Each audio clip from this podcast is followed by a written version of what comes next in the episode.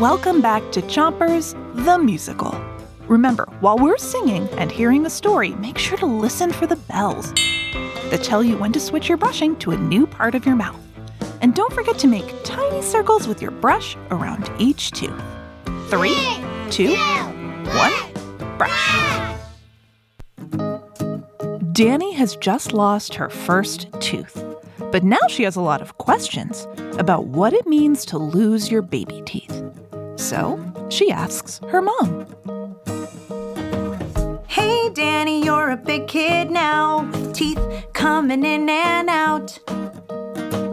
Let's make an appointment for you for the big kid dentist to look at your mouth. What do you mean, Mom? Is there something going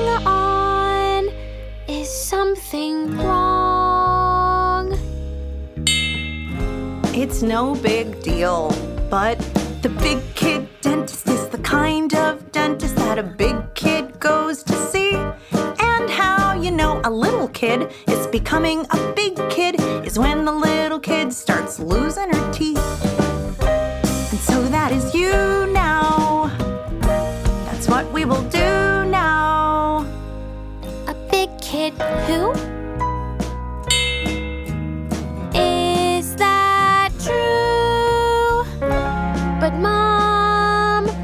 Does it mean to have big kid teeth?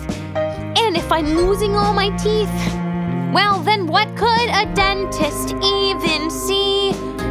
And I know I've been before, but I can't remember what a dentist was like for me. And if a big kid's meant to see a big kid dentist, then a big kid I must be. But even though I lost a tooth,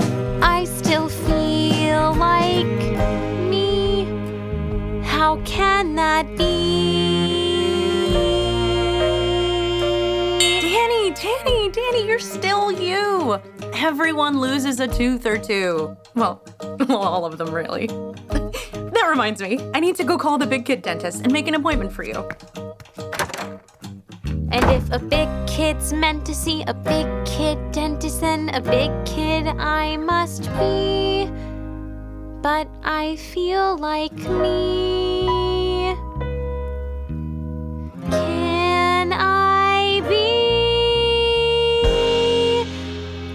Big kid?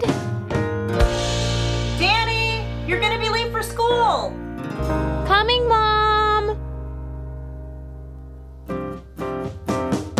Danny's got a big adventure coming up the Big Kid Dentist.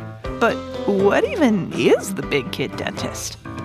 This is something Danny has definitely going to have to talk to her friends at school about. But until then, three, two, one, Chompers is a production of Gimlet Media.